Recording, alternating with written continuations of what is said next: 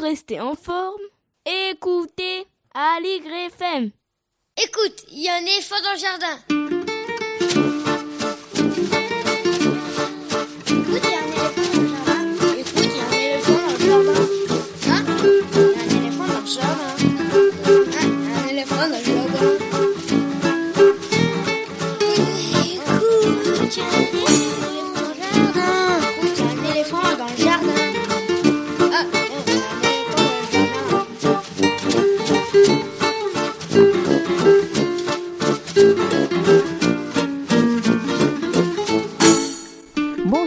Bonjour, à toutes et à tous. Voici Qu'y a-t-il à l'intérieur et dehors aussi, épisode 12. La version toujours fabriquée à la maison par Véronique Soulet et Estelle Laurentin de Écoute, il y a un éléphant dans le jardin. Notre émission hebdomadaire consacrée à l'actualité culturelle des enfants petits et grands. Une émission pour tous les adultes qui n'ont pas oublié qu'ils ont d'abord été des enfants. Bonjour Estelle. Bonjour Véronique. Eh oui, une émission toujours fabriquée à la maison, à moitié dedans, à moitié dehors, car le studio et la régie de la radio sont trop petits pour accueillir raisonnablement plusieurs personnes à la fois. Alors on patiente et on continue avec les moyens du bord. Vous pouvez nous écouter chaque mercredi à 10h30 à l'antenne d'Aligre FM 93.1 ou depuis le site de la radio aligrefm.org et quand vous voulez sur toutes les plateformes de lecteurs de podcasts sur lesquelles vous pouvez vous abonner au podcast de l'émission. Comme à notre habitude, nous tentons de faire l'écho de l'actualité culturelle des enfants et des ados. Une actualité certes un peu ralentie, mais qui reprend peu à peu son élan pour proposer aux enfants de quoi nourrir leur imagination. Nous mettons en valeur ce qui nous semble original, réussi, intéressant, ce que nous aimons finalement, avec des reportages, des chroniques, des interviews, des lectures, et toujours avec la complicité des chroniqueurs de cette émission. Au programme aujourd'hui, on commence avec les petits papiers d'Estelle. Ta revue de presse, Estelle, le sujet du jour?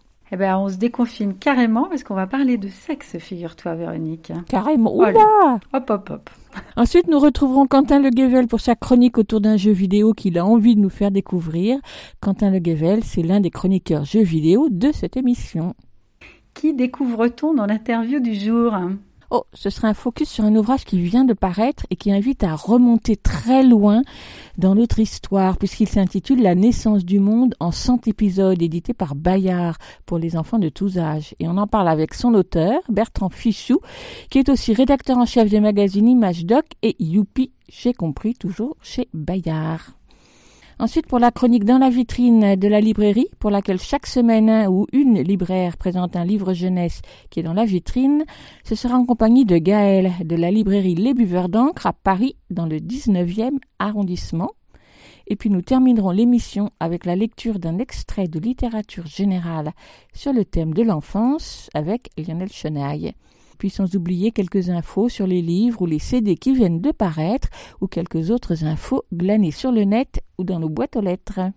Qu'y a-t-il à l'intérieur et dehors aussi? La version toujours fabriquée à la maison de Écoute, il y a un éléphant dans le jardin. C'est l'émission qui ouvre des fenêtres sur l'actualité culturelle des enfants. Vous écoutez Aligre FM et nous sommes ensemble pendant une bonne heure pour une émission qui se déconfine avec sagesse et allégresse. On commence avec la nouveauté discographique de la semaine, le troisième disque pour enfants de Zebra 3, c'est-à-dire Hervé Perrard, Ludovic Chamblas et Laurent Chiez, et quelques autres autour d'eux, une formation issue du groupe Shridki quand il s'adresse aux enfants. Noir sur blanc, c'est le titre du CD, une dizaine de chansons, toutes écrites et mises en musique par Hervé Perrard, sur le thème de la correspondance. Une dizaine de lettres, la première signée par Blanquette, à l'intention de Monsieur Seguin, mais aussi la lettre aux vacances, à l'hiver, à l'extraterrestre, au réveil matin ou à la guitare, tandis que la dernière s'intitule tout simplement Noir sur blanc. Autant de chansons qui célèbrent l'écrit et l'acte d'écrire. D'ailleurs, sur scène, le groupe Zebra 3 propose ces chansons sous forme de concerts dessinés, accompagnés par un plasticien qui dessine en direct au fil des chansons. Après Zebra 3 sorti en 2012 et Dur comme fer en 2017, Noir sur blanc regroupe des chansons dont les paroles sont autant de réflexions plus ou moins à hauteur d'enfant sur l'arrivée du petit frère, sur l'amitié, sur l'amour, sur le plaisir de jouer, sur l'histoire de l'écriture ou encore sur des sujets un peu plus philosophiques. Guitare, batterie, banjo, percussion, contrebasse et autres instruments dans des arrangements très colorés accompagnent Hervé Perrard et ses acolytes. Le disque s'appelle Noir sur blanc par Zebra 3, produit par Vibrodic Prod et sorti en mars dernier pour les enfants de 6-7 ans. Et tout de suite, même si ce n'est pas tout à fait de circonstance, on écoute la chanson Lettre aux vacances.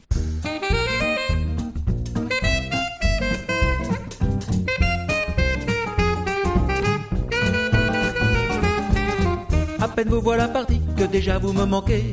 Oh mes vacances jolies, mes chères vacances adorées. Pourtant, je n'ai pas peur d'aller à l'école c'est vrai. Je dis pas ça pour faire le mariole. Mais voilà, vous êtes parti, j'en ai les jambes coupées. J'ai la force d'un flambi. Je ne peux plus me lever. Pourtant, je sais qu'un jour faudra travailler. C'est vrai, mais je ne suis pas pressé. Et je préfère m'amuser. Jouer au Barbie, jouer au Playmobil, jouer au ballon, jouer au billes, jouer à faire semblant qu'on serait papa, maman qui emmène les enfants faire du toboggan. Jouer à la console avec mon cousin Paul, fabriquer de la slim avec ma cousine et embrouiller mamie en étant bien poli pour qu'elle nous emmène à Disneyland Paris.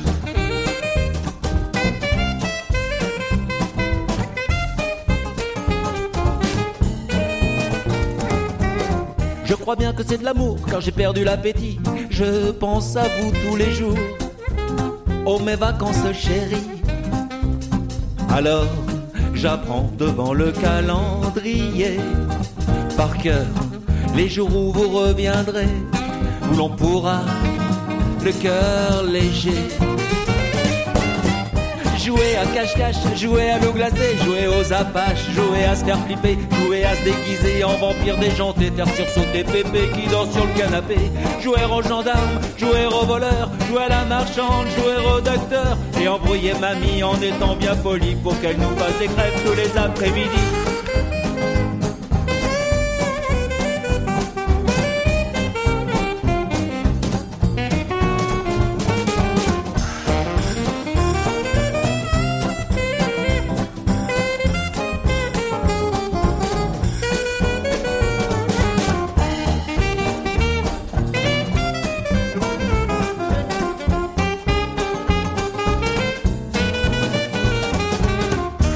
Je vous attends. Revenez dès que possible, sans vous, c'est trop moins marrant. La vie paraît impossible. On dit que vous ne pouvez pas rester tout le temps. C'est drôle, mais je ne le crois pas vraiment. Et je ne comprends pas pourquoi vous ne restez pas avec moi. Pour jouer au Barbie, jouer au Playmobil, jouer au ballon, jouer aux billes. Quand vous serez revenu, pas le moindre scrupule, je ne vous lâcherai plus, je vous cacherai sous mon pull. On ira jouer avec un grand J, on ira jouer même si je grandis. On embrouillera mamie en étant bien poli pour qu'elle reste avec nous à peu près toute la vie. Oh, mes vacances jolies.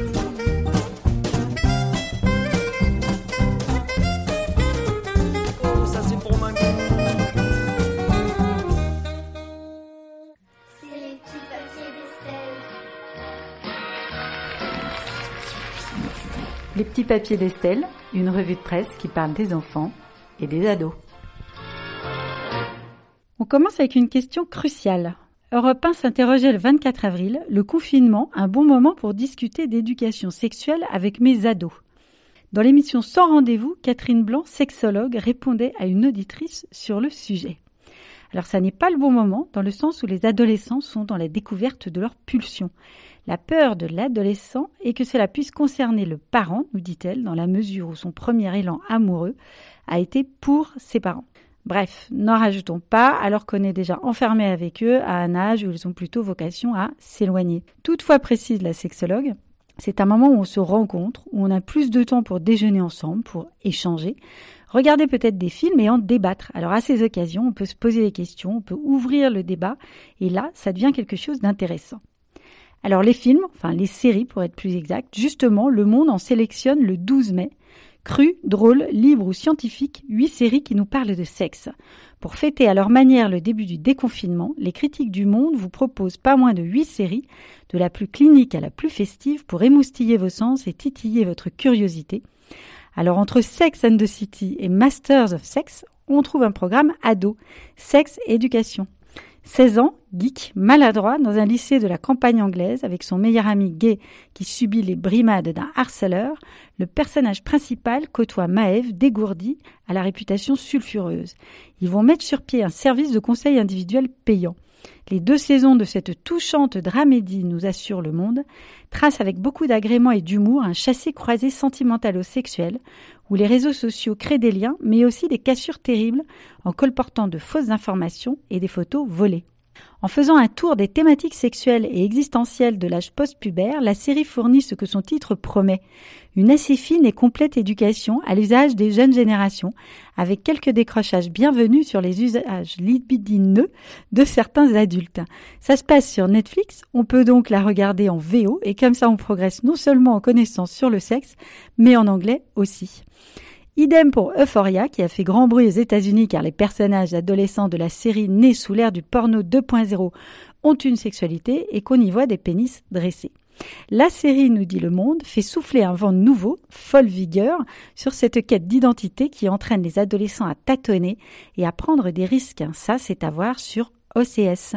Toujours avec Le Monde, le 4 juin cette fois, on trouve la recommandation d'un documentaire sous le titre Les ados de blessures en paroles libératrices.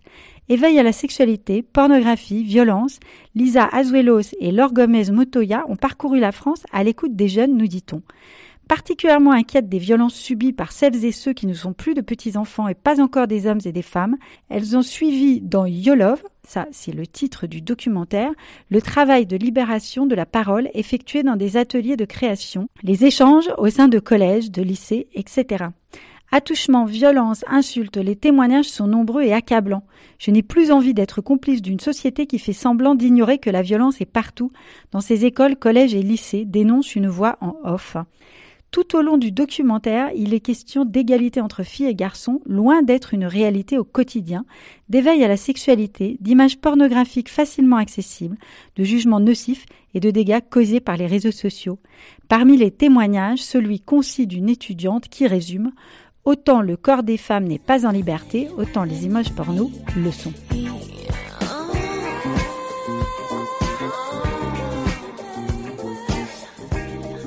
Si après ça on se sent perdu, et on pourrait, retour sur France Culture qui consacrait au sujet une série documentaire de quatre épisodes en novembre dernier, novembre 2019 donc. L'éducation sexuelle des enfants d'Internet, à réécouter sur le site de Radio France. Parler de sexualité et de numérique, soit, mais en parler comment? Qui est légitime pour intervenir? À partir de quel âge faut-il commencer? Protéger du porn, pas sûr que ce soit le premier truc à faire. Peut-être qu'il faudrait protéger de la culture du viol, du harcèlement, du sexisme et de toutes ces différentes oppressions, prendre le problème à la racine. Alors qu'on leur explique en bafouillant comment dérouler un préservatif, les collégiens ont, selon leur propre dire, déjà tous vu du porno. On poursuit sans avoir froid aux yeux sur le site sled.fr, où l'on trouve une sélection de neuf romans enfants et ados contre les stéréotypes de genre, justement. Plutôt que de proposer une vision univoque du monde, la fiction peut amener les plus jeunes à interroger la société qui les entoure. Depuis 20 ans, certains auteurs et autrices des ouvrages jeunesse ont mis les stéréotypes et les identités sexuées au centre de la narration. Ces œuvres présentent des enfants qui s'insurgent contre les normes imposées. L'article cite J'aime pas les bébés d'Isabelle Minière avec une petite fille qui n'aime pas les jouets de filles ni les bébés et son frère qui n'aime au contraire que les jouets de filles.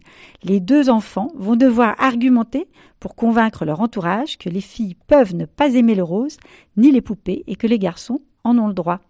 Idem dans Le problème avec le rose, une pièce de théâtre d'Erika Tremblay-Roy qui questionne les poncifs et les préjugés liés à l'identité masculine-féminine.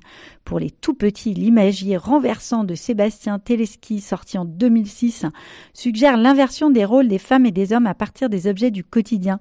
Les gants de vaisselle sont portés par un homme alors qu'une femme porte ceux de boxe. Pareil pour le fil à coudre versus le fil en chirurgie. À travers les images et le texte, l'enfant apprend à ne pas associer les objets avec un genre particulier, mais découvre que les objets peuvent être utilisés par tout le monde.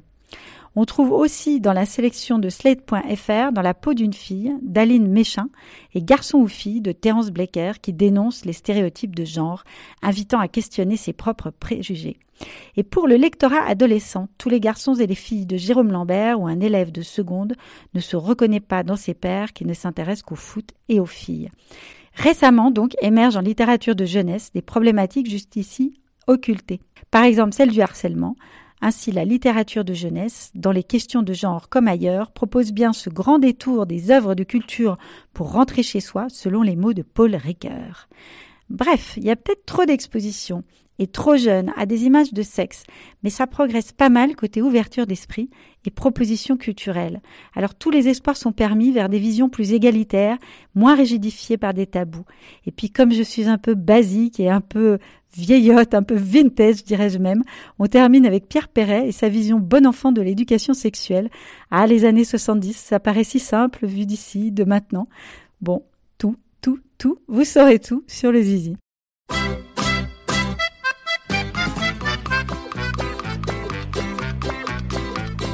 Afin de nous ôter nos complexes au gay au gay, on nous donne des cours sur le sexe au gay au gay. On apprend la vie secrète des angoisses et de la vévette, ou de ceux qui trouvent des gourdis de montrer leur bigoudi. Une institutrice très sympathique nous en explique toute la mécanique. Elle dit nous allons planter le décor au gay au gay de l'appareil masculin d'abord au gay au gay. Elle s'approche du tableau noir. On va peut-être enfin savoir quel est ce monstre sacré qui a donc tant de pouvoir. Et sans hésiter, elle nous dessine le petit chose et les deux orphelines. Tout, tout, tout, vous saurez tout sur le zizi, le vrai, le faux, le lait, le beau, le dur, le mou qui a un grand coup, le gros touffu, le petit joufflu, le grand ride et le montpelé. Tout, tout, tout, tout, je vous dirai tout sur le zizi. Des zizi, y en a toutes les couleurs, au gay, au gay. Des boulangers jusqu'aux ramoneurs, au gay, au gay. J'en ai vu des impulsifs qui grimpaient dans les calcifs. J'en ai vu de moins voraces tomber dans les godasses. Suis d'un mécanicien en détresse qui a jamais pu réunir ses pièces. Y a le zizi tout propre du blanchisseur au gay, au gay. Celui qui m'y donne la main de ma sœur au gay, au gay. J'ai vu zizi d'un curé avec son petit chapeau violet qui juste en pleine ascension fait la génuflexion. Un lever de zizi au crépuscule et celui du pape qui fait des bulles.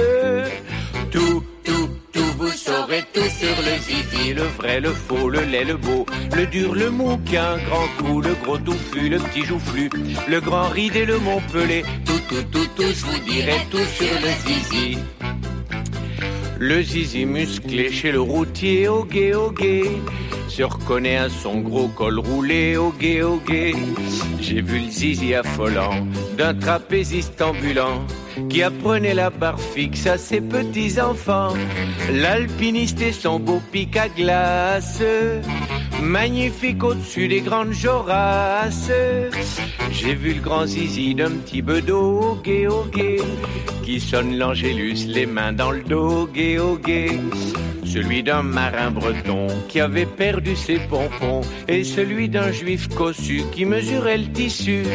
Celui d'un infirmier d'ambulance qui clignotait dans les cas d'urgence. Tout, tout, tout, vous saurez tout sur le zizi, le vrai, le faux, le lait, le beau, le dur, le mou qui a un grand coup, le gros touffu, le petit joufflu, le grand ride et le montpelé. Tout, tout, tout, tout, je vous dirai tout sur le zizi. J'ai vu le petit zizi des aristos, gay gay, qui est toujours au bord de l'embargo, gay gay. J'ai roulé de la pâtisserie avec celui de mon mari, avec celui d'un chinois, j'ai même cassé des noix, avec un zizi aux mœurs incertaines, j'ai même fait des rides voix à l'ancienne. Tout, tout, tout, vous saurez tout sur le zizi, le vrai, le faux, le laid, le beau, le dur, le mou qui a un grand coup, le gros touffu, le petit joufflu, le grand ride et le montpelé. Tout, tout, tout, tout, je vous dirai tout sur le zizi. Vous écoutez Aligre FM sur 93.1. Véronique Soulet et Estelle Laurentin vous proposent une version confinée d'écoute Il y a un éléphant dans le jardin. Qu'y a-t-il à l'intérieur? C'est une émission faite à la maison. Place aux jeux vidéo avec la chronique de Quentin Le Guével. Chaque semaine, il nous présente un jeu qu'il a bien aimé et qu'il a envie de nous faire partager.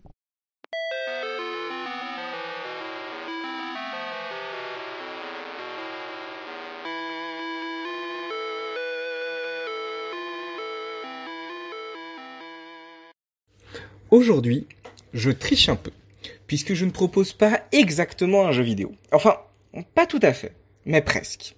Mais ça risque quand même d'impliquer que vous essayez de vous retrouver, tout en étant perdu au cœur des steppes de Mongolie, ou genre euh, à Limoges. Ce qui est certes sensiblement la même chose, eu égard à mes capacités géographiques de parisien. Bref, je vais donc vous parler de GeoGuessr, un site accessible gratuitement depuis votre navigateur sur votre ordinateur et qui vous propose une expérience étonnante. Vous retrouvez téléporté sur une des incroyablement nombreuses routes cartographiées par Google Maps, et ce, en vue à la première personne. L'enjeu? Réussir à identifier sur une carte du monde l'endroit précis où vous avez été débarqué. Pour réussir, vous allez pouvoir vous balader autour de votre point de départ, et c'est là qu'on voit tout de suite l'évolution traditionnelle des gens qui passent un peu trop de temps sur ce jeu. Et oui, je me compte dedans. Classiquement, lors de votre première partie, vous allez regarder le temps qu'il fait, vaguement les arbres locaux, le relief, et décider à l'arrache que vous devez être en plein cœur de l'Argentine alors que vous êtes, bien évidemment, au cœur du Laos. Vous allez alors vous lancer dans la deuxième phase. Essayez de trouver un panneau. Priez pour qu'il soit dans un alphabet que vous puissiez reconnaître, et tentez vaguement de vous situer dans un des pays où on utilise ce dialecte. Puis, vous atteindrez le dernier niveau. Celui qui est entre la pathologie sérieuse et le perfectionnisme compulsif. Vous en serez à traduire sur Google de l'alphabet cyrillique que vous tenterez de recopier sur votre ordinateur en utilisant un clavier virtuel russe. À partir de là, vous pourrez identifier, peut-être, que vous vous trouvez devant la laverie Nicolas II de Novgorod, ce qui vous conduira à une autre recherche sur Internet pour l'identifier précisément, au mètre près, sur Google Maps et vous permettre ainsi de marquer 5000 points d'un coup. En plus de vous offrir, soyons sincères, une petite visite de Novgorod qui gagnerait d'ailleurs à être connue et pas seulement pour l'incroyable qualité de ses laveries, même si clairement ça joue aussi. Bref, J'aime profondément GeoGuessr et je ne peux que conseiller à tous ceux qui aiment se creuser les méninges à rassembler mille petits indices sur le chemin d'une difficile solution que de foncer sur ce site qui vous coûtera autant d'heures de vie qu'il vous offrira de plaisir. Bonne nouvelle en plus, vous disposez d'une partie tous les jours gratuitement qui comprendra 5 recherches successives. Pour y accéder, rien de plus simple. Tapez GeoGuessr dans votre navigateur et oui, vous allez mal orthographier la première fois, mais promis, vous trouverez quand même. Et si vraiment vous ne trouvez pas, le lien est à votre disposition sur la page de l'émission. Merci Quentin et à la semaine prochaine. Écoute, il y a un éléphant dans le jardin. Peut-être t'es-tu déjà demandé comment était le monde avant que je naisse? Comment était-il avant que je sois là pour le voir? Et avant mes parents Et avant les parents de mes parents Et encore avant? Eh bien, il fut un temps où nous, les humains, nous n'existions pas. Un temps où les animaux et les plantes n'existaient pas. Il fut un temps très lointain où les planètes et les étoiles n'existaient pas. Et avant cela, il fut un temps où notre monde lui-même n'existait pas. Le monde n'existait pas. Mais alors qu'est-ce qu'il y avait à sa place? Et puis comment est-il né? C'est une histoire incroyable que les scientifiques essayent de découvrir. Petit à petit, depuis des centaines d'années, ils reconstituent une sorte de puzzle dont chaque pièce est un mystère. Cette histoire, je vais te raconter ce que nous en savons aujourd'hui. C'est par ces mots que commence l'ouvrage La naissance du monde en 100 épisodes de Bertrand Fichou, paru tout récemment aux éditions Bayard. 100 épisodes pour raconter près de 14 milliards d'années, depuis le Big Bang, la formation des premiers atomes, l'apparition des étoiles, du soleil, les premiers dinosaures, jusqu'aux premières civilisations. l'histoire de l'évolution avec ses ratés, ses hasards, ses inventions, une histoire nourrie par les découvertes des scientifiques pas toujours d'accord entre eux, comme le souligne Bertrand Fichou dès le premier chapitre. Au fil des quelques 300 pages qui composent ce livre au grand format souple, superbement illustré par les peintures de Florent Grattery, on apprend des tas de choses bien sûr, on se questionne, on découvre, mais surtout on dévore ce livre comme un véritable feuilleton, d'épisode en épisode tout nous y pousse. D'abord, le style, la façon d'écrire, de raconter, qui fait qu'on est pris dans le récit à toujours vouloir avancer. Un ton vivant, des phrases courtes, un vocabulaire simple pour expliquer des choses parfois complexes, des sollicitations du lecteur pour l'inviter à s'émerveiller avec l'auteur, les multiples questions qu'il se pose, qu'il nous pose et qui n'ont pas toujours de réponse ou bien seulement un début de réponse car les scientifiques n'ont pas encore tout découvert, tout démontré. Et puis il y a les protagonistes dinosaures, singes, humains et tous les autres que Bertrand Fichou sait nous rendre attachants jusqu'à leur donner un nom et même des sentiments, mais sans outrance. Tout cela rend le livre, pourtant très érudit, extrêmement agréable à lire, pour soi, mais aussi et surtout à voix haute aux enfants dès 7 ans et jusqu'à pas d'âge comme pour les livres de Muriel Zack, qui a inauguré la collection avec déjà quatre tomes de la mythologie grecque, le feuilleton d'Artémis, le feuilleton d'Ulysse, le feuilleton de Thésée, le feuilleton d'Hermès. Chaque chapitre de la naissance du monde commence avec un court résumé de l'épisode précédent et demande six ou sept minutes de lecture, idéale pour un temps quotidien de lecture partagée et pour prendre le temps de regarder de près les grandes illustrations et les petits cabochons qui surplombent les titres de la belle ouvrage. Question éveiller la curiosité des enfants, répondre à leurs questions ou en susciter d'autres, Bertrand Fichou n'en est pas à son coup d'essai. Depuis une vingtaine d'années, il est le rédacteur en chef de Youpi j'ai compris et de Image Doc, deux magazines documentaires édités par Bayard pour les 5-8 ans et pour les 8-12 ans. Il a écrit de nombreux livres documentaires sur différents sujets et aussi des textes de fiction. Un véritable passionné donc, que nous avons rencontré par téléphone il y a quelques jours, et la première question, c'était pour lui demander de présenter à sa façon la naissance du monde. Micro. La naissance du monde raconte euh, de façon très étonnante la naissance du monde en 100 épisodes. Euh, l'idée, c'est qu'on raconte euh, comment les choses se sont déroulées depuis le Big Bang jusqu'à la naissance, enfin l'invention de l'écriture par les humains. Donc on a tous les débuts de l'astrophysique, enfin la, voilà, apparition des galaxies, du système solaire, apparition de la Terre, naissance de la vie euh, qui sort de l'eau, les tétrapodes, les dinosaures, etc. Et puis l'apparition des primates, des humains, jusqu'à l'invention de l'écriture. C'est un ouvrage qu'on espère érudit, c'est-à-dire qu'on s'est basé quand même sur, des, sur toutes les connaissances actuelles en astrophysique, en biochimie, en, en anthropologie, mais euh, l'idée c'est surtout que ce soit accessible à tout le monde et qu'on puisse lire ce livre à des enfants même très jeunes, sans gros vocabulaire technique et de façon euh, très vivante, j'espère. Alors une des particularités de l'ouvrage, c'est que c'est à la fois un livre scientifique et on va pas dire un livre de fiction, mais en tout cas qui se rapproche d'une fiction. Et donc j'imagine que pour vous, l'auteur, c'est un sacré euh, équilibre à tenir entre les deux. En fait, c'est assez passionnant à faire. C'est un grand plaisir à écrire. Parce que d'abord, il a fait que je me replonge à la documentation quand je me suis lancé là-dessus. Moi, tout ce que je savais il y a 15 ans n'est pas forcément valable encore aujourd'hui. La science est vivante, ça bouge, on apprend des nouvelles choses, les théories évoluent. Euh, les scientifiques sont pas tous d'accord d'ailleurs sur un paquet de choses. Donc moi, je suis là en train de lire les avis des uns, les avis des autres, et puis il faut que je, trouve la voie du milieu, consensuelle à peu près. Euh, l'idée, c'était de décrire l'état des connaissances aujourd'hui sur euh, voilà aussi bien l'astrophysique que la naissance de la vie que l'apparition des humains. Effectivement, euh, c'est pas du tout une encyclopédie quoi. On n'est pas dans la théorie. L'idée c'était de traduire les théories en scène de vie en fait, que ce soit vivant, qu'il y ait du suspense, comme dans une fiction. Le souci majeur que j'ai eu au départ, c'est que j'avais pas de héros, parce que quand démarre le Big Bang, euh, quand les galaxies apparaissent, il y a personne. Donc euh, j'ai pas de héros, j'ai pas de prince charmant, j'ai pas de grenouille, j'ai pas de sorcière, il euh, y a personne. Et, puis après, il a quand même fallu, voilà, je voulais quand même que ce soit vivant.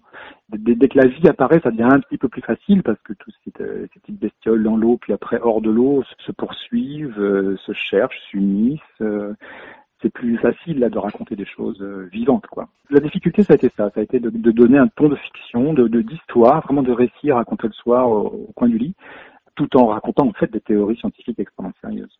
Alors si on reste sur ces théories euh, sérieuses, vous venez de dire que les scientifiques ne sont pas d'accord entre eux, d'une part. D'autre part, euh, en science, euh, on ne sait pas tout. Il y a encore des questions qui restent posées. Et vous avez fait le choix, enfin, moi je trouve particulièrement intéressant, c'est que vous l'affirmez dès le début, dès le premier chapitre, vous dites il y a des questionnements et donc on ne peut pas répondre à tout. Sûr, enfin, moi je suis pas un scientifique moi-même, je suis, euh, je suis un médiateur, donc je suis un, amateur éclairé au mieux. Et de fait, tous les scientifiques ne sont pas d'accord sur tous les détails. Il y a quand même des grandes hypothèses qui tiennent bien la route. Enfin, depuis Einstein, on n'a pas encore trouvé mieux euh, sur la vision de, de, notre Genèse, en fait. Au niveau euh, de l'apparition des humains, les théories euh, s'échafaudent petit à petit. Il y a quand même des consensus. Il y a une sorte que j'appelle la voie du milieu. Euh, le côté buissonnant de l'apparition des humains aujourd'hui euh, est à peu près accepté par tout le monde, même si c'est la façon la plus compliquée de raconter les choses. Avant, il y avait un ancêtre qui suivait un ancêtre qui suivait, enfin, qui précédait un ancêtre. C'était, assez linéaire il y, a, il y a quelques dizaines d'années. Là aujourd'hui, on sait que l'humanité est apparue de façon très buissonnante. Donc, comment se retrouver, comment dérouler un fil chronologique, c'est pas évident tout l'intérêt, c'était justement de se fier aux études qui sont faites et aux, connaissances qu'on a aujourd'hui, et de dire en même temps, elles vont évoluer, elles ne sont pas définitives. Ce livre, dans 30 ans, sera totalement obsolète. Euh, j'espère. Ça, veut, ça dire qu'on aura beaucoup avancé euh, sur la, le chemin de la connaissance. Et effectivement, je, je disons que j'affirme, enfin, je raconte de façon assez précise les choses qui semblent vraiment établies et, et précises dans l'esprit scientifique, parce qu'on a des preuves, qu'on a des traces on peut refaire des expériences qui confirment les choses. Et puis tout ce qui reste dans le flou, tout ce qui n'est pas sûr, ben je dis, on, là, on ne sait pas. On ne sait pas encore, on n'est pas sûr. Et puis voilà, euh, on est tous au même niveau de connaissance comme ça. Bertrand Fichou, vous êtes rédacteur en chef d'Image Doc et de Youpi, j'ai compris, chez Bayard. Vous avez écrit un certain nombre d'ouvrages scientifiques. Comment la naissance du monde, en 100 épisodes, vient se glisser dans tout le travail que vous faites? Est-ce que c'est quelque chose qui vient compléter ce que vous aviez déjà entrepris par ailleurs ou au contraire, vous, vous partez sur d'autres chemins? euh, en fait, c'est le socle. En fait, euh, c'est un projet qui a 15 ans. c'est un projet que j'ai en tête depuis très longtemps. En fait, dans Youpi, euh, ImageDoc, on, on parle de physique, d'astrophysique d'astronomie, d'anthropologie. On raconte l'histoire des humains, l'histoire de l'évolution des civilisations, on raconte l'évolution animale mais de façon euh, sporadique. On parle des dinosaures ou on parle euh, de la formation de la Terre, mais on va pas faire un sujet global. Et moi, j'avais une petite frustration. J'avais envie de mettre toutes ces petites histoires les unes bout à bout pour voir se dérouler le fil chronologique et comment on passe du minéral à l'animal, à l'humain, de façon hasardeuse, j'allais dire, parce que c'est vraiment le hasard qui est beaucoup en, cause. Et en fait, euh, ce livre, vous avez en tête depuis que je travaille pour Youpi et que je traite tous ces sujets-là de façon euh, ponctuelle. Donc là, c'est une façon de rassembler, de rassembler tout ça. Donc, La naissance du monde, c'est en 100 épisodes, comme d'autres ouvrages de chez Bayard. Donc, j'imagine que c'est une collection. Est-ce que pour vous, les 100 épisodes, ça a été un choix ou ça a été une contrainte? Alors, en fait, euh, la collection a démarré avec les livres de Muriel Zac sur la mythologie. Euh, le feuilleton d'Hermès, euh, Artémis, euh, elle racontait, et elle continue d'ailleurs, mmh. la vie des grands héros de la mythologie. Et Marie-Agnès Gaudra, qui est directrice de cette collection, avait envie d'ouvrir la collection aussi à des sujets plus peut-être documentaires, entre guillemets, même si ça reste dans un style récit, fiction. Les 100 épisodes, si vous voulez, permettent aussi d'avoir une lecture sur un plan pratique, d'avoir une lecture scindée en petites unités de, de 3-4 pages, qui sont tout à fait accessibles à des enfants jeunes, c'est-à-dire qu'il ne faut pas les saouler non plus, les pauvres. Donc on, leur, on peut leur raconter la, naissance du monde par petits épisodes et qui vont petit à petit se mettre bout à bout et qui génèrent des questions, parce que tout ça génère des questions évidemment, et dans un vocabulaire accessible à des très jeunes. quoi. Et aussi à des adultes euh, qui ne sont pas forcément des spécialistes. N'empêche que, pour vous, il euh, fallait faire tenir tout en 100 épisodes. Donc il fallait découper votre savoir. Bien sûr, il a fallu faire un plan.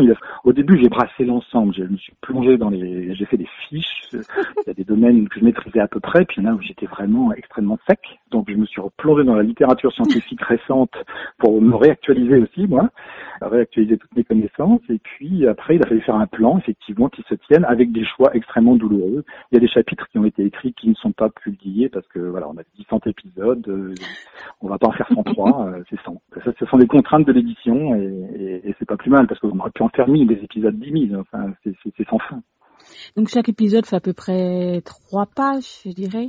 Oui, c'est ça. C'est, euh, quand on lit ça à un enfant, ça dure à peu près 6-7 minutes par épisode. Donc il y a des très belles images aussi de, de Florent Gratry. Euh, je suis ravi que ce soit lui qui illustre ce livre. Et il a vraiment fait quelque chose de, de somptueux, je trouve, qui donne un côté très dramatique à tout ça et, et très fort.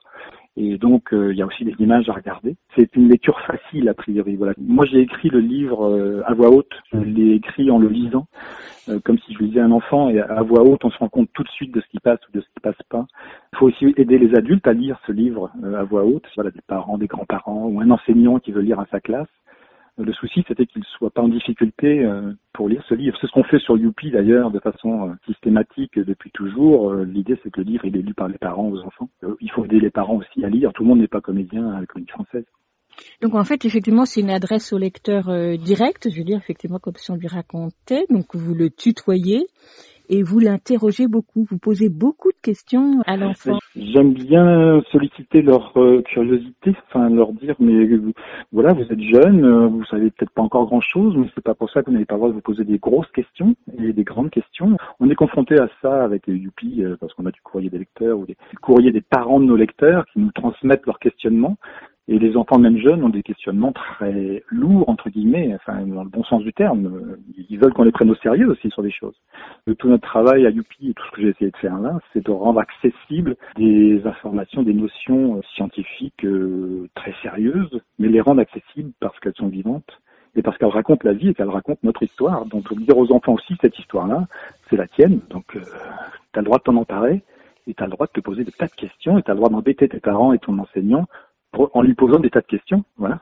Et par exemple, ce qui m'a frappé dans votre travail d'écriture, c'est que vous vous extasiez beaucoup devant la beauté du monde, ou en tout cas de ce que, comment il est devenu ce qu'il a été au cours de son histoire. Mais vous interpellez beaucoup l'enfant, vous l'appelez lui aussi à, à s'extasier beaucoup. Oui, parce que je pense qu'on a tous besoin d'un petit aiguillon. La vie d'aujourd'hui euh, peut nous, nous, ramollir un peu. Enfin, on peut se dire bon, tout ça semble facile. Euh, voilà, je suis, je suis devant mon écran d'ordinateur, je joue, je suis dans le virtuel. Tout ça est une évidence incroyable. Quand on pense au hasard, enfin à la loterie qui a été la naissance de la vie, c'est un truc de fou, quoi. Et ça, on l'oublie parce que tout nous semble évident. Aujourd'hui, tout semble facile. On, est des conquérants, euh, tout nous est dû, il n'y a aucun problème. Euh, voilà, on a la toute puissance, mais tout ça, enfin, on est juste le fruit de hasard incroyable. Et d'en prendre conscience, ça redonne, je trouve, de la valeur à notre existence, à l'existence du monde et à l'importance d'en prendre soin aussi. Et donc, dans les parties pris d'écriture aussi que vous avez choisi, que je trouve intéressant, c'est que vous dessinez, vous appelez plutôt les enfants à dessiner dans leur tête. Vous leur dites des choses que les enfants vont imaginer et en même temps vous fictionnalisez pas mal puisque vous donnez des noms à des personnages, vous leur donnez des sentiments, des émotions. Oui, tout à fait. L'idée, c'est aussi une mécanique qu'on a développée dans Youpi. Pour que les choses soient accessibles, on est obligé de rendre ça vivant et on peut pas rester sur la théorie. Donc parler d'un Homo sapiens ou d'un Australopithèque, euh, on peut comprendre, mais si on lui donne de la chair, si on lui donne des émotions plausibles, l'idée c'est pas évidemment d'être dans l'anthropomorphisme. Un animal n'est jamais gentil ou méchant.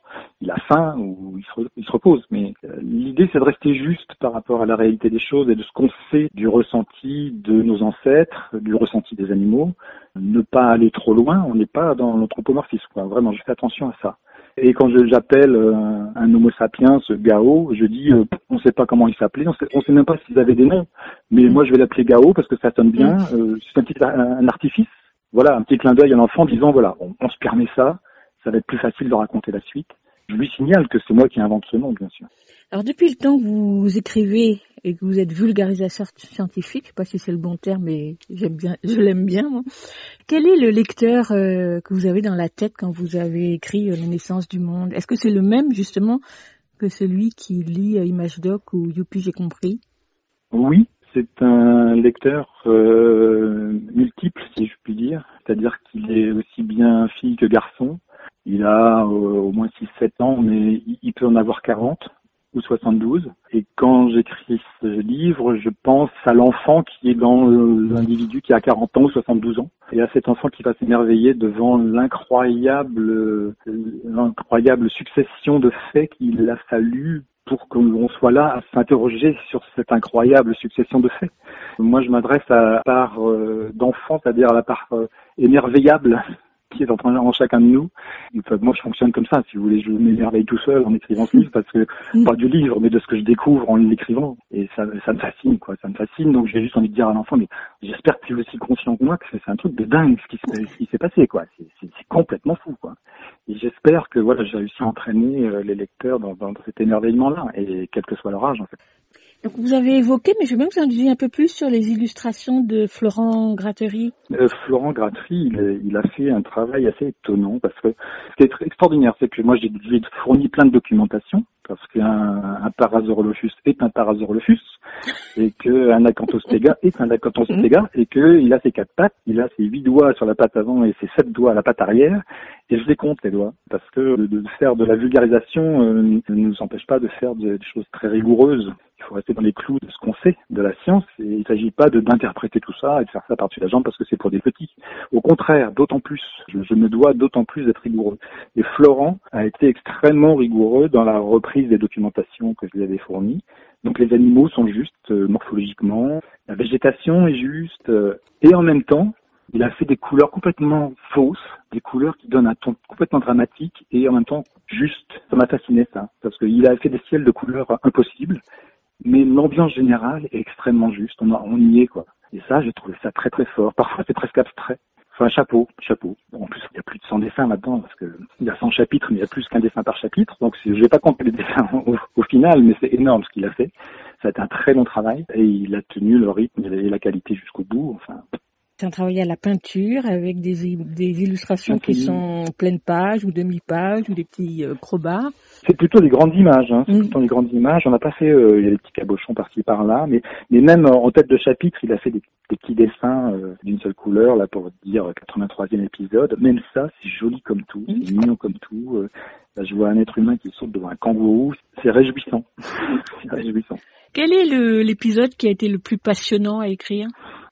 Impossible à lire, impossible à lire. Je, je- je- tout a été un défi parce que ne pas se perdre dans la physique euh, nucléaire au départ, euh, c'était compliqué. euh, il y a des mots qu'on peut pas éviter, proton ou électron, on ne peut pas les éviter ces mots-là. Donc il faut d'abord les préparer, il faut d'abord les expliquer. C'est pas simple. Après, euh, raconter euh, scène de vie quand les hommes euh, commencent à s'approcher du feu, on n'y était pas. Donc euh, j'essaye aussi. C'était compliqué parce que je voulais pas aller au- au-delà de ce qu'on peut imaginer pour que ça reste crédible, plausible. Mon fond de travail, mon grand souci, c'est de me dire à chaque fois, voilà, là un astrophysicien, est-ce qu'il va m'assassiner ou pas?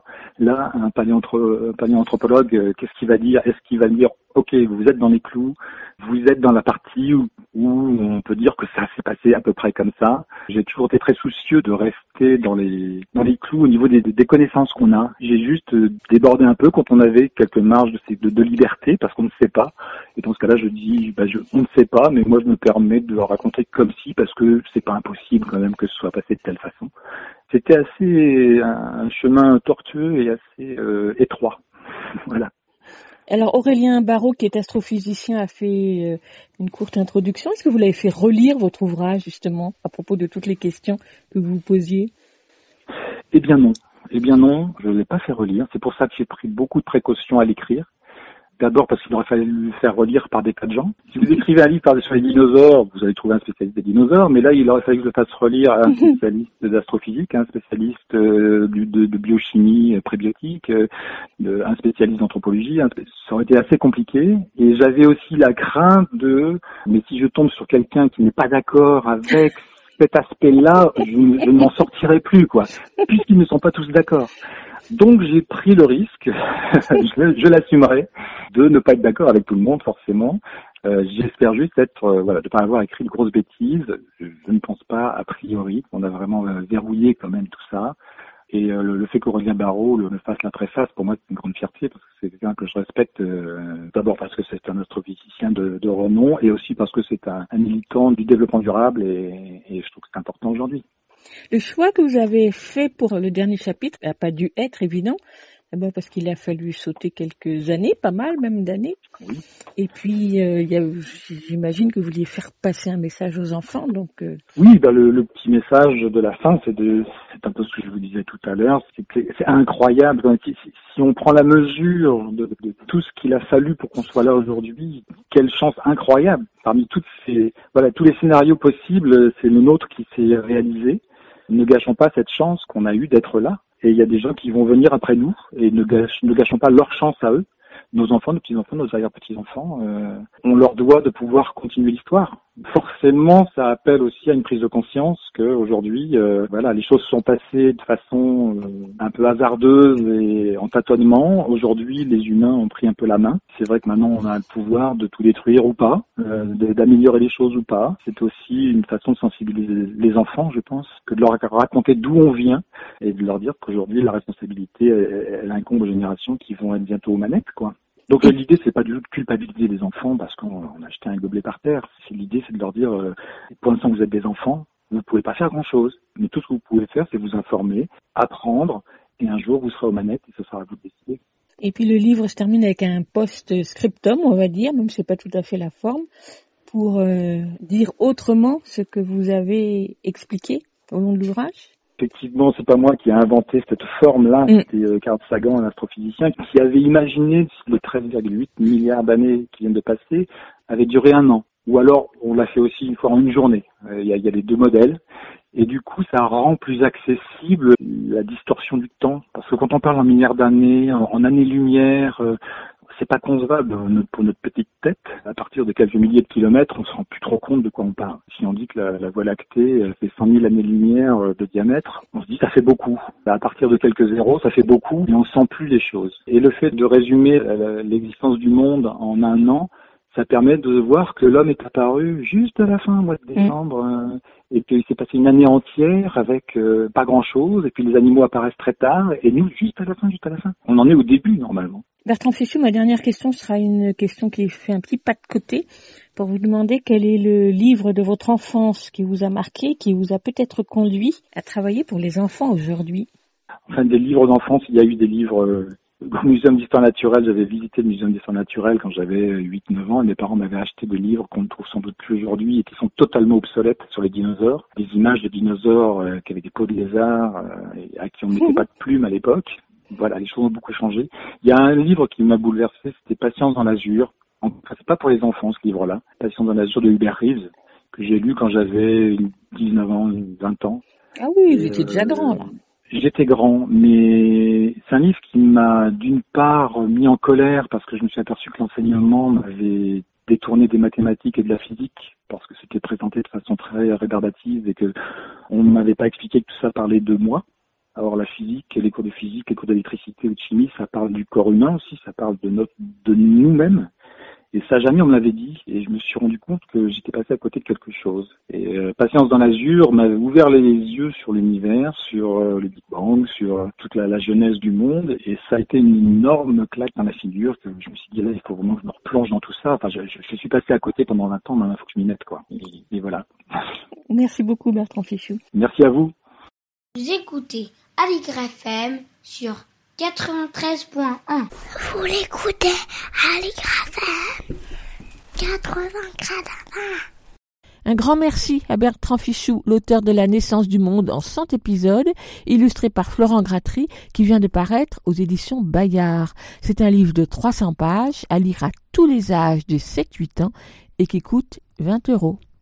Et maintenant, on écoute, eh bien, on écoute une chanson de Dinosaure. Dinosaure par Hélène Bowie, extrait du disque Dinosaures et autres bétosaures, sorti chez Enfance et Musique en 1994. Didino, dinosaure, didino, dinosaure, didino, dinosaure, didino, doudousaure, dino, dinosaure, dino, doudousaure, dino, Dinosaur. dino,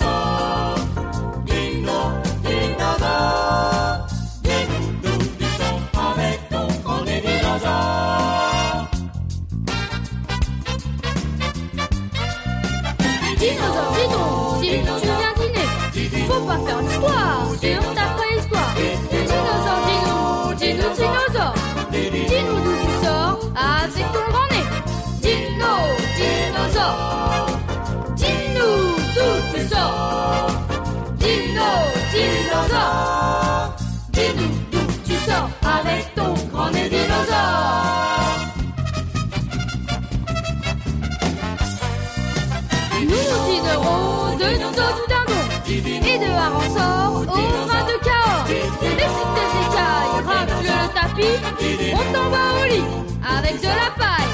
Dino, dinosaure, dis-nous d'où tu sors. Dino, dinosaure, dis-nous d'où tu sors avec ton grand dinosaure.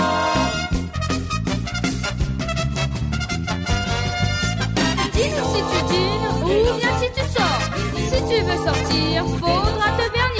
Et que ton habit soit pas trop petit, faut des chaussures qui n'ont pas l'usure. Et un pantalon qui soit assez long. Dino, dinosaure, dis-nous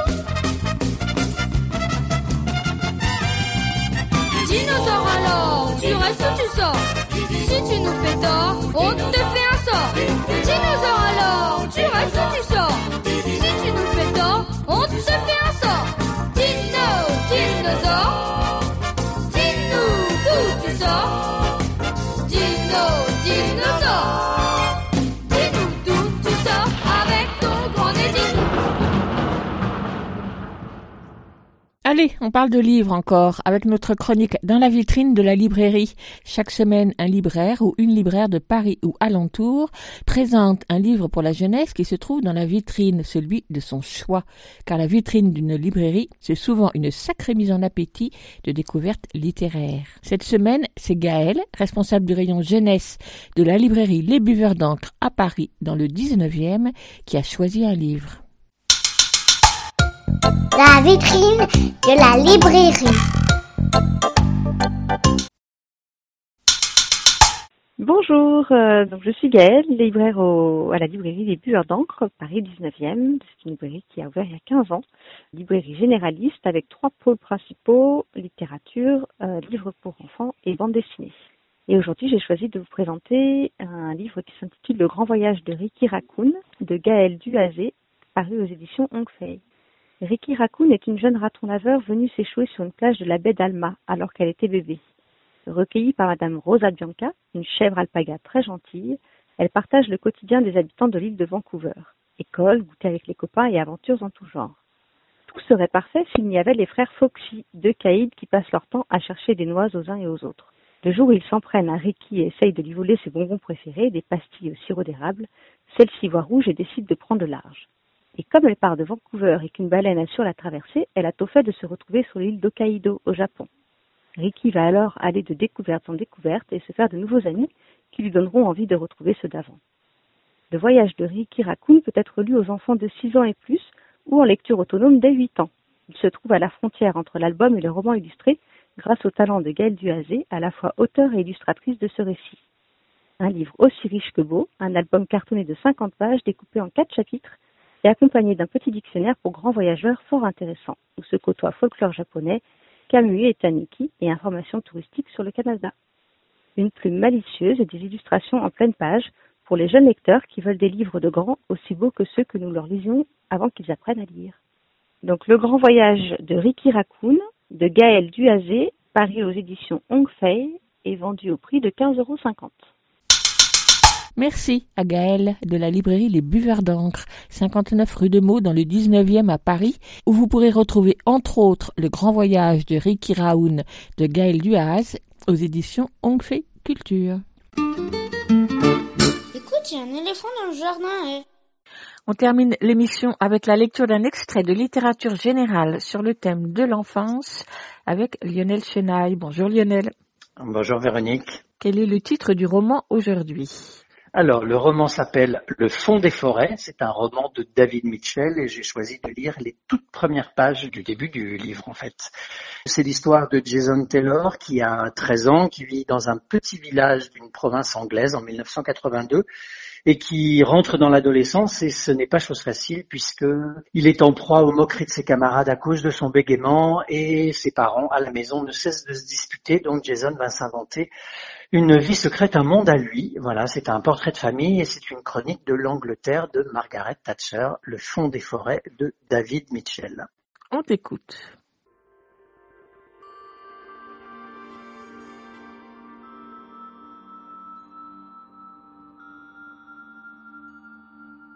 interdiction absolue d'aller dans mon bureau. C'est la règle de papa. Mais le téléphone avait sonné 25 fois. Les gens normaux abandonnent après 10 ou 11 sonneries, sauf si c'est une question de vie ou de mort, pas vrai? Papa a le même répondeur automatique que celui de James Garner dans la série 200 dollars plus les frais, celui avec les grosses bobines. Mais il ne le laisse plus allumer en ce moment. À trente sonneries, on en était. Dans sa chambre au grenier, Julia n'entendait rien parce qu'elle avait mis super fort Don't You Want Me de Human League.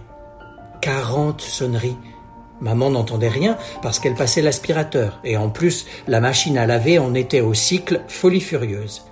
Cinquante sonneries. Ce n'était pas normal. Et si papa s'était fait écrabouiller par un poids lourd sur l'autoroute 5 et que la police n'avait que le numéro de cette ligne parce que tous ses autres papiers avaient brûlé? On passait peut-être à côté de la dernière occasion de voir notre père calciné à l'unité de réanimation. Alors, je suis entré. Je pensais à la femme de Barbe Bleue qui pénétrait dans le cabinet interdit. Il n'attendait que ça, Barbe Bleue n'empêche. Dans le bureau de papa, ça sent les billets de banque. Une odeur de papier, mais de métal aussi. Avec les stores baissés, on aurait dit qu'on était la nuit, pas dix heures du matin. Il y a une horloge toute sérieuse sur le mur, exactement le même modèle que les horloges sérieuses sur les murs de l'école. Il y a une photo de papa serrant la main de Craig Salt quand papa a été nommé directeur régional des ventes au Groenland. Euh, les supermarchés, pas le pays. L'ordinateur IBM de papa trône sur le bureau en acier. Plusieurs milliers de livres ça coûte, un IBM. Le téléphone du bureau est rouge, comme pour une ligne directe avec un centre de commande nucléaire. Et c'en est un à touche, pas un à cadran rotatif comme les téléphones normaux. Mais enfin bon, j'ai pris une grande inspiration, décroché le combiné et puis j'ai annoncé notre numéro. Ça au moins, je sais le dire sans bégayer, d'habitude. Mais à l'autre bout de la ligne, la personne n'a pas répondu. Allô? Allô? J'ai dit. La personne a aspiré de l'air comme quand on se coupe avec du papier. Vous m'entendez? Je ne vous entends pas, moi. Tout bas, en fond sonore, j'ai reconnu le thème de Un rue Sésame. Si vous m'entendez, frappez un coup sur le téléphone. J'avais vu ça dans un film pour enfants. Pas de réponse. Juste la musique de Un rue Sésame. Vous vous êtes peut-être trompé de numéro? J'ai dit, perplexe. Un bébé s'est mis à pleurer et la personne a brusquement raccroché. Quand les gens écoutent, ils font un bruit spécial. Ce bruit, je l'avais entendu. C'est donc que la personne, elle, m'avait entendu. Qui risque la potence ne se contente pas d'un menu larcin. Mademoiselle Strockmorton nous avait appris ça il y a une éternité au moins. Comme j'avais une bonne raison d'être entré dans la chambre interdite, j'en ai profité pour jeter un œil à travers le store à lame de rasoir de papa et promener mon regard sur la glèbe puis derrière sur l'arbre de Robin des Bois, puis sur des champs plus loin, jusqu'aux collines de Malverne. Le fauteuil rotatif de papa ressemble beaucoup à la tourelle de tir du Faucon Millennium. J'ai arrosé la nuée de migrus qui passaient au-dessus des collines de Malverne. Des dizaines de milliers de personnes entre ici et Cardiff me devaient la vie. La glèbe était couverte de carlingues déchiquetées et d'ailes noircies. Je refuserai les médailles. Merci, mais non. Dirais-je à Margaret Thatcher et à Ronald Reagan que maman aurait invité à entrer. Je ne faisais que mon devoir. La sonnette a retenti. J'ai remis les stores comme ils étaient, vérifié que je n'avais pas laissé d'autres traces de mon intrusion, quitté le bureau et dévalé les escaliers pour voir qui c'était. Mettant la mort au défi, j'ai sauté les six dernières marches. Moron, plus souriant et boutonneux que jamais. N'empêche, son duvet s'était épaissi. Tu devineras jamais. Quoi? Tu vois le lac du bois? Bah oui, alors? Bah, c'est juste. Moron vérifia qu'on ne nous écoutait pas. Qu'il a complètement gelé. La moitié des gars du village y sont déjà. C'est pas extra chouette? Jason? Maman est sortie de la cuisine. Ne laisse pas entrer le froid. Soit tu invites Dean à entrer. Bonjour, Dean. Soit tu fermes la porte. Euh, je vais sortir un peu, maman. Euh, pour aller où? Pour m'aérer, c'est tout. J'ai enfilé mon duffel-coat bleu marine. Puis-je te demander ce que ton anorak noir tout neuf a fait pour te déplaire? Le duffel-coat me tient un peu plus chaud, c'est tout. Ça caille dehors. Le déjeuner est à 13 heures pile. Maman a continué à changer le sac de l'aspirateur. Papa sera à la maison. Mais ton bonnet ou ta tête va geler. Au revoir, Madame Taylor, a dit Morton. Au revoir, Dean, a dit maman. Maman n'a jamais aimé Moron.